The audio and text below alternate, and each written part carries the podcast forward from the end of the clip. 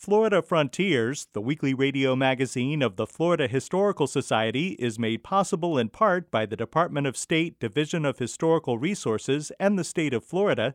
It's also made possible by the Jessie Ball DuPont Fund and by the historic Rossiter House Museum and Gardens in Gallie, celebrating pioneer history, the natural environment, and women's history. Available for weddings and events at rossiterhousemuseum.org.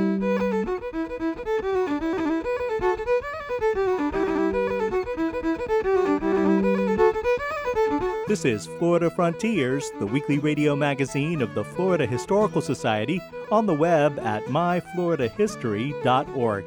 I'm Ben Brotemarkle, and coming up on the program, we'll talk with Marcia Jo Zerivitz, author of the book Jews of Florida Centuries of Stories, and founding director of the Jewish Museum of Florida. I think we've made a major contribution to Florida history and hopefully have inspired other ethnic groups to do the same. We'll discuss Miami jewel thief Harry Scudamore. The criminal career of Harry Scudamore demanded the wealth and chaos of the Florida land boom. And talk about a new book of op ed pieces by historian David Colburn and Senator Bob Graham. All that ahead on Florida Frontiers.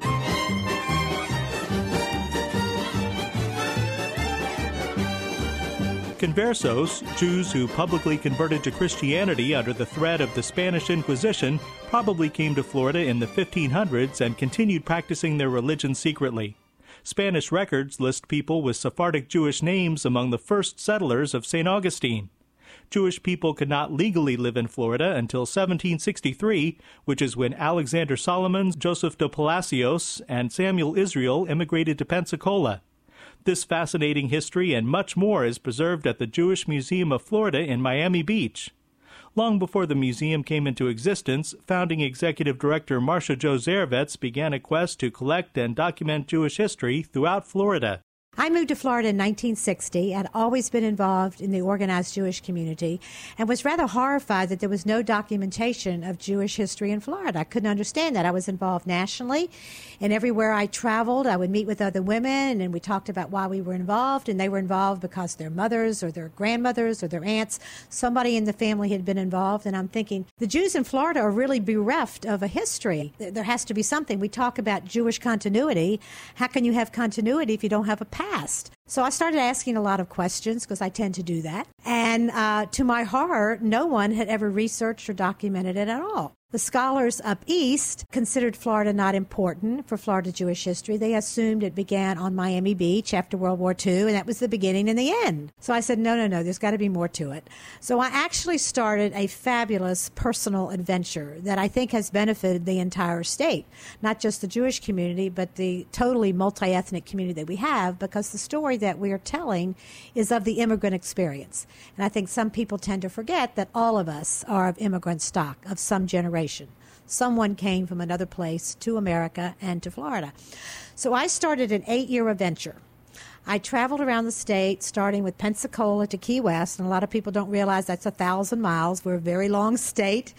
And I met with people in each community, volunteers, lay, lay people, and I said, We need to research and document the history, the Jewish history of your community. And people would constantly say, Oh, there's no history here. And I said, Well, whatever it is, we want to retrieve it. Zerivitz organized teams of volunteers in 13 Jewish communities around the state, including Pensacola, Tallahassee, Jacksonville, Orlando, Tampa, Miami, and Key West. She learned how to conduct interviews from oral historian Samuel Proctor at the University of Florida. For eight years, Zerivitz and her team of volunteers collected stories, photographs, and artifacts. Zerivitz then assembled a team of professionals to help her create a touring exhibition called Mosaic Jewish Life in Florida. After opening at the Historical Museum of Southern Florida in Miami in October 1990, the Mosaic exhibit traveled to venues including the Flagler Museum in St. Augustine, the Museum of Florida History in Tallahassee, and the T.T. Wentworth Museum in Pensacola, introducing audiences to Florida's Jewish history. We did not even know at the time that Jews could not live in Florida for 250 years after Florida was discovered. Only Catholics could live here from the time Ponce de Leon discovered Florida in 1513 until after the French Indian War when the Treaty of Paris was signed in Paris, France in November of, or December of 1762 That was when Florida was traded from the Spanish to the British, and the British, desperate for settlement, allowed anyone to settle, including Jews. So it so happens that that same treaty gave Louisiana, took it away from the French and gave it to the Spanish. So Jews who were living in New Orleans, for example, had to leave because Jews could not live anywhere in the world under Spanish rule. And three of them went to Pensacola, Florida in 1763. So that was the beginning of documented Jewish life in Florida. We also found out that Florida was brought into statehood in 1845, the 27th state, by David Levy-Yulee, a Jew the first person of Jewish ancestry to even serve in the United States Congress, but who knew? So we have had more than 250 Jewish mayors. In other words, we have contributed, we as a Jewish community have contributed greatly to every area of development of Florida, but nobody knew the stories. So this exhibit became very popular, and people along the way would say, you know, you've been wandering Jews long enough. People knew, even non Jewish people know the term wandering Jews. So they said, You need to find a permanent home. Obviously, everything that you've collected, and I had collected about 6,000 photos and documents and artifacts, wasn't everything. So they said, You need a home. In the mid 1990s, the Jewish Museum of Florida found a home in what had been Miami Beach's first synagogue in 1929 and an Orthodox synagogue next door built in 1936. Marcia Jo led the restoration of the buildings in 1993. We're sitting now in a 1936 Art Deco design by Henry Hohauser, the most prominent of the Art Deco architects. Designed this building in 1936 as the second synagogue for the first Jewish congregation on Miami Beach that started in 1929 in the building which we now own next door. But we started in this primary building, the 80 stained glass windows, a Moorish copper dome, a sloping floor. Had a lot of challenges because how do you create a museum with a sloping floor and stained glass windows all over? But we were able to do it, and uh, we opened. We raised the money. The building was about to be torn down. I should mention. The buildings are both on the National Register of Historic Places, but our city was letting them being torn down. So I went to the city immediately to get a moratorium against tearing them down. I said, give me six months to see if I can raise the money. So we did raise the money and we restored this building and we opened in 1995 and we're extremely successful in telling the story of the immigrant experience being focused on the Jewish story but the acculturation process of everyone's family. The exhibition Mosaic Jewish Life in Florida makes up the core of the Jewish Museum of Florida. A timeline at the front of the museum places Florida's Jewish history in a national and international context. Documents, photographs, and artifacts are displayed, including the watch belonging to George Dzialynski of Jacksonville. Who is the first known Jewish boy born in Florida in 1857. Now, there are several reasons why I like that watch. First of all, on, on, the back, it has a relief of Moses holding the Ten Commandments. It's a beautiful artifact. And the, the numerals, the, the, the hours are in, in Hebrew Yiddish letters. But uh, the significance of the fact that the first known Jewish boy born in Florida was so proud of his Jewish heritage that he carried this watch his whole life, and that it speaks loudly to the fact that, yes, Jews were here that early.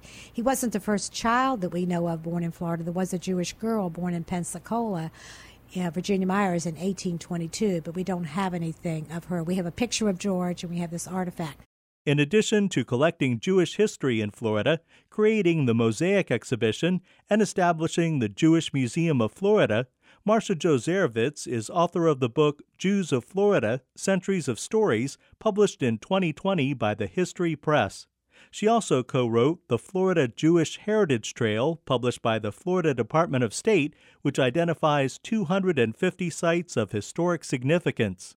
If I have to think of a community that is just so interesting that people don't think about, it, it's Ocala. Because Ocala was, there were phosphate mines there in the early days. That's where troop trains for the Spanish American War went through there to take troops to Tampa, to sail to Cuba.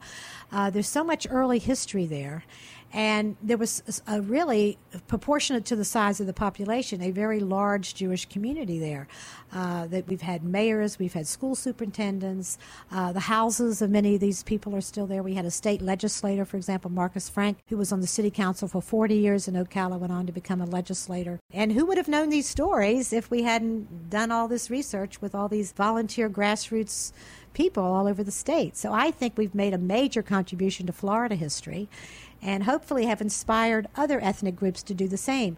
With so many immigrants in our state, the Jewish Museum of Florida serves as an inspiration to everyone. The museum demonstrates the importance of documenting individual, family, and community histories. We have children in our public schools here in Miami Dade County from 155 different nations. In Miami Beach High School alone, we have children from 64 countries that speak 31 languages. Huge challenge for teachers. But the point here is that, again, that everyone is an immigrant and that each person needs to have the pride of knowing that they're part of America and part of Florida, not to be treated as you know, a second class citizen. The the students that come here for field trips ranked us number one in the whole county as their favorite field trip because when they come here they feel at home because we talk about the immigrant experience and we facilitate discussions with them about where did their families come from and why and what did they bring with them and what traditions did they bring that they had to acculturate to a new society. So, as again, it's it's a generic story, and that's why I think it's so important. And as you can tell, I feel very passionate about what we do. Marcia Jo is founding executive director of the Jewish Museum of Florida in Miami Beach.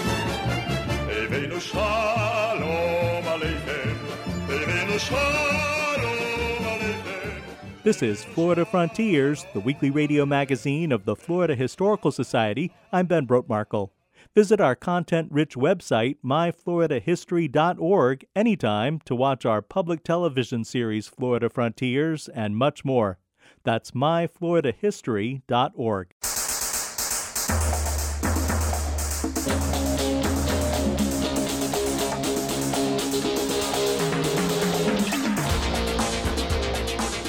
Joining us now is Connie Lester, Associate Professor of History at the University of Central Florida director of the Riches Digital Archiving Project, and editor of the Florida Historical Quarterly.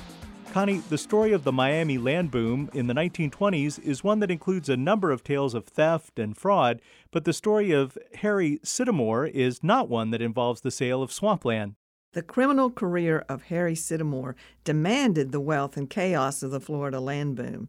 So it seems appropriate to start with the boom itself, Although the Florida land boom of the 1920s seemed to explode onto the national scene out of nowhere, historians point to years of infrastructure construction from the railroads to the Dixie Highway, the rise of consumerism with its manifestation of what economist Thorstein Veblen called conspicuous consumption, and the positive economic position of the United States following World War I. The land boom that followed seemed convincing evidence that the American dream was in reach for everyone, and at least for a few years, it all seemed possible. We know the end of this story, but let's focus on the heyday years. Florida and Miami had attracted the wealthy for decades, and as transportation and the economy improved, middle class Americans joined the periodic flights to the nation's own subtropical paradise, an exotic area with a reputation for the naughty that remains safely within the United States jurisdiction, as historian Julio Capo has noted. The advent of the land boom added a new layer to Miami's lure, one that encouraged the very wealthy and the adequately leveraged to construct palaces on the sand and bring with them all the evidence of their wealth jewels, fine clothes, antique furniture, and art. Along with the ostentatious demonstrations of wealth, a criminal element appeared that included a class system of its own. Ranging from the low level pickpockets and sneak thieves to rum runners and nationally known criminals such as Al Capone, these men and some women operated within networks that placed them in positions to perpetuate their crimes while passing as respected members of society. Indeed, a part of the adventure of spending time in South Florida included the possibility of catching sight of America's new criminal nobility. Connie, how did Harry Scudamore fit into this criminal hierarchy? Harry Scudamore was a jewel thief who self identified as New York's Prince of Thieves. When he was arrested in Miami in March 1933, he had over 110 pieces of jewelry valued at between $250,000 and a half million dollars. Among the recovered items was a $60,000 necklace stolen from opera singer, movie star, and Tennessee Nightingale Grace Moore. According to the Miami Herald, this was believed to be only part of his springtime haul. Indeed, Scudamore has largely been forgotten, but in the 1920s and 30s, he attained status as a self and media style celebrity hero, as infamous as the widely written about organized crime figures of the Prohibition era Northeast and Midwestern bandits and bank robbers, according to historian Vivian Miller.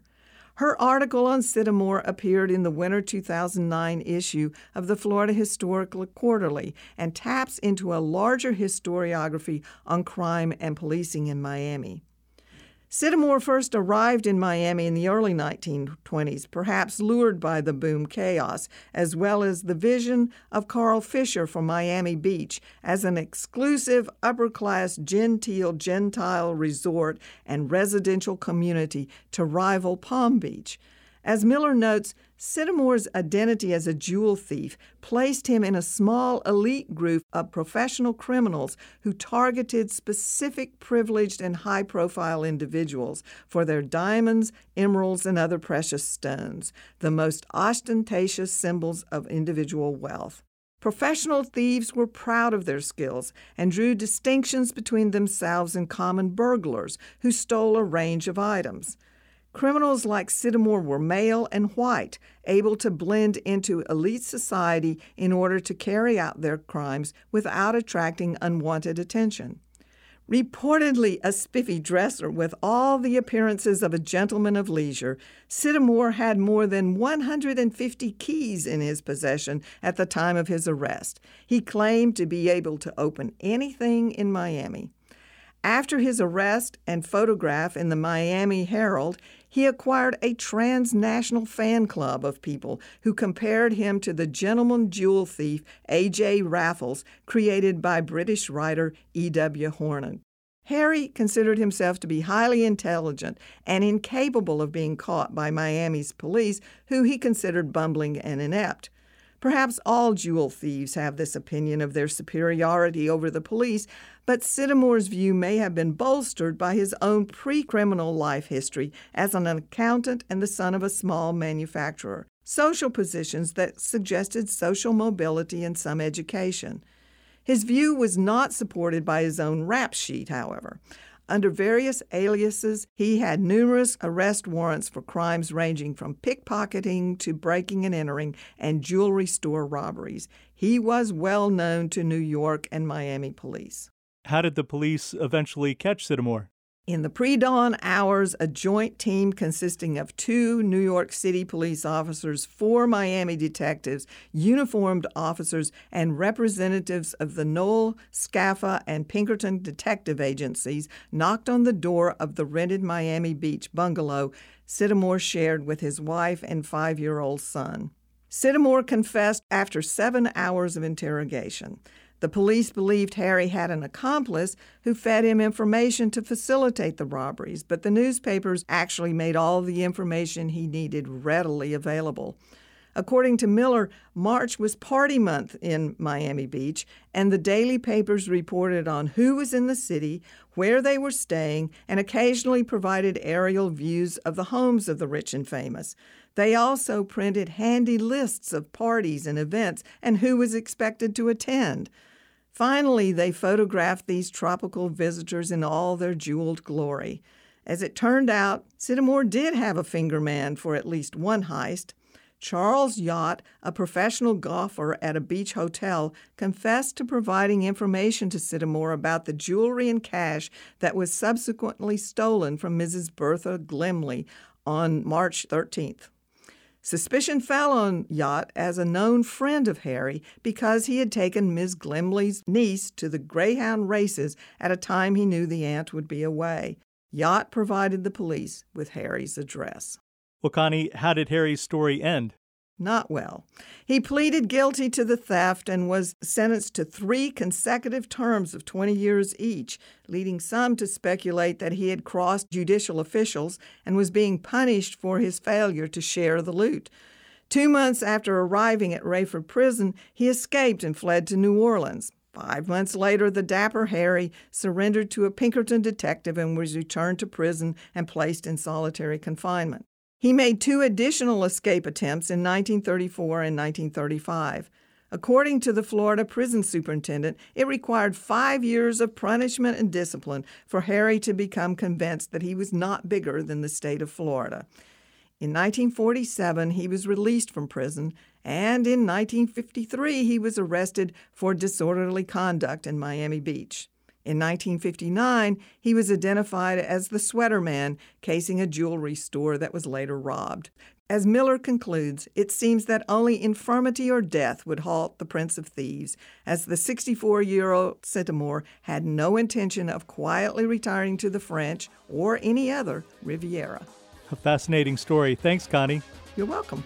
Connie Lester is Associate Professor of History at the University of Central Florida, Director of the Riches Digital Archiving Project, and editor of the Florida Historical Quarterly.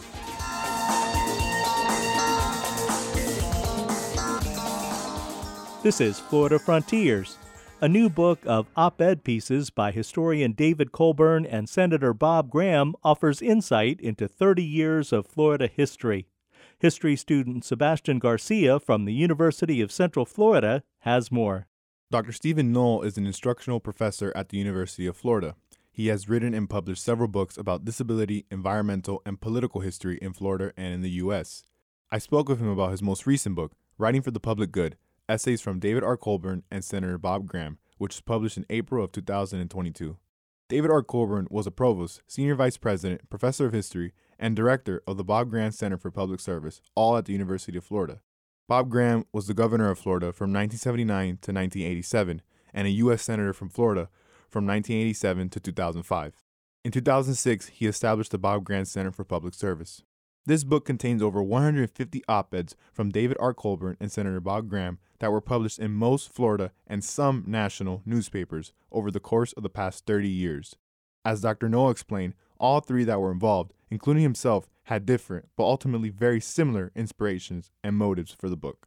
For Senator Governor Graham and Colburn, the rationale was kind of a retrospective of their public perceptions of what's going on in America for the past 30 years. You know, David certainly as an academic historian had written lots of academic books. Senator Graham, as a United States Senator, had been involved in the public process for a long time, and I, they felt that they needed to kind of talk about their relationship with the general public. And uh, that was through their multiple newspaper op eds for 30 years. And for me, it was A, to get this work out, especially under the circumstances that we're in today regarding public discourse, but also to honor Governor Senator Graham and especially to honor David.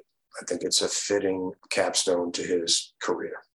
Being the editor of such a unique book presented distinct challenges, tasks, and opportunities for Dr. Noll. The first thing, they had been in the process of picking out op ed pieces that they thought were the best ones over the long course of their experience doing this in a variety of Florida, mostly Florida, but some national papers. And they had organized them somewhat. And then I had to add ones that I thought were good, maybe take out some of the ones that I didn't think were as good as they thought.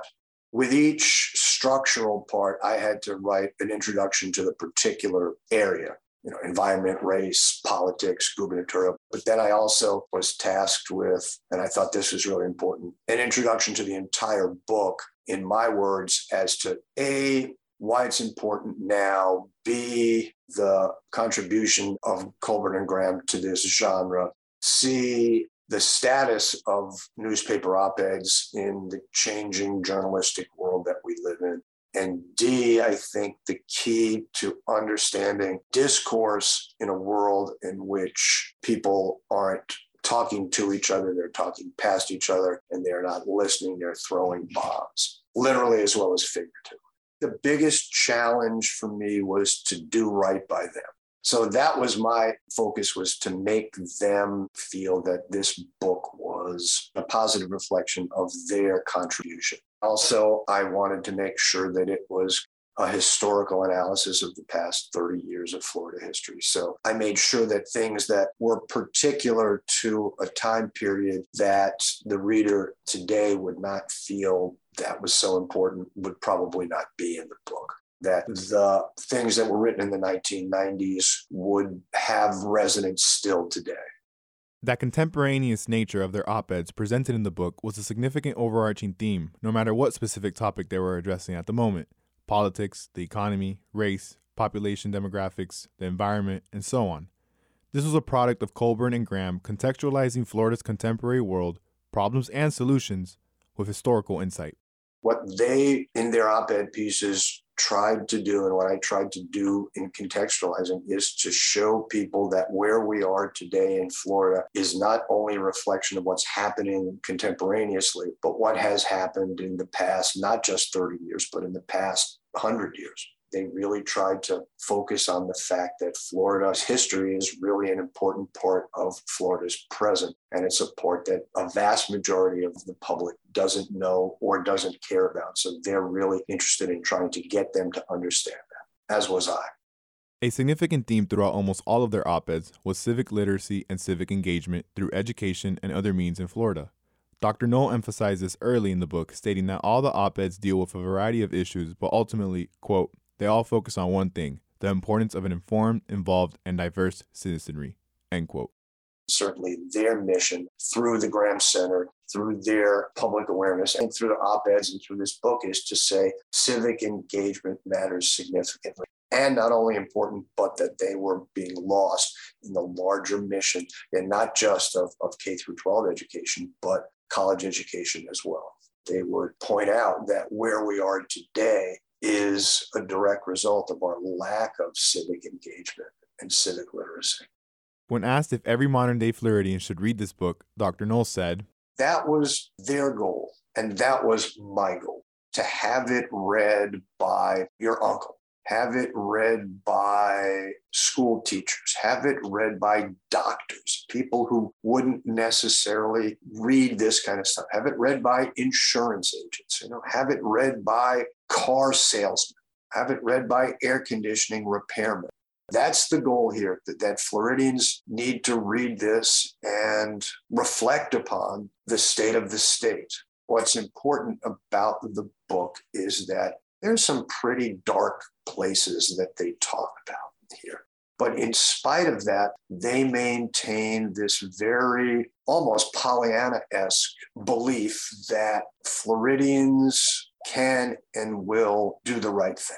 And I think that that's really important. And, and their notion of doing the right thing is that they become engaged and involved.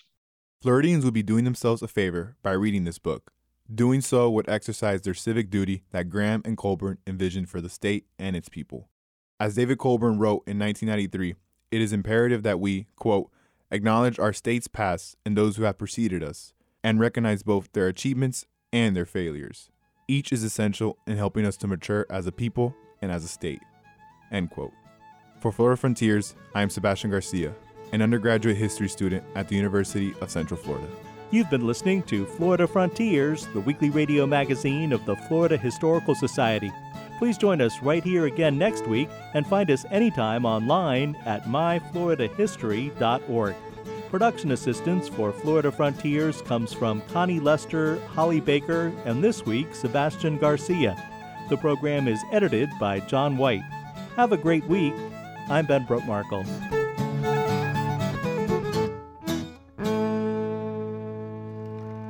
Florida Frontiers, the weekly radio magazine of the Florida Historical Society, is made possible in part by the Department of State Division of Historical Resources and the state of Florida it's also made possible by the Jessie Ball DuPont Fund and by the historic Rossiter House Museum and Gardens in Gallie, celebrating pioneer history, the natural environment, and women's history. Available for weddings and events at rossiterhousemuseum.org.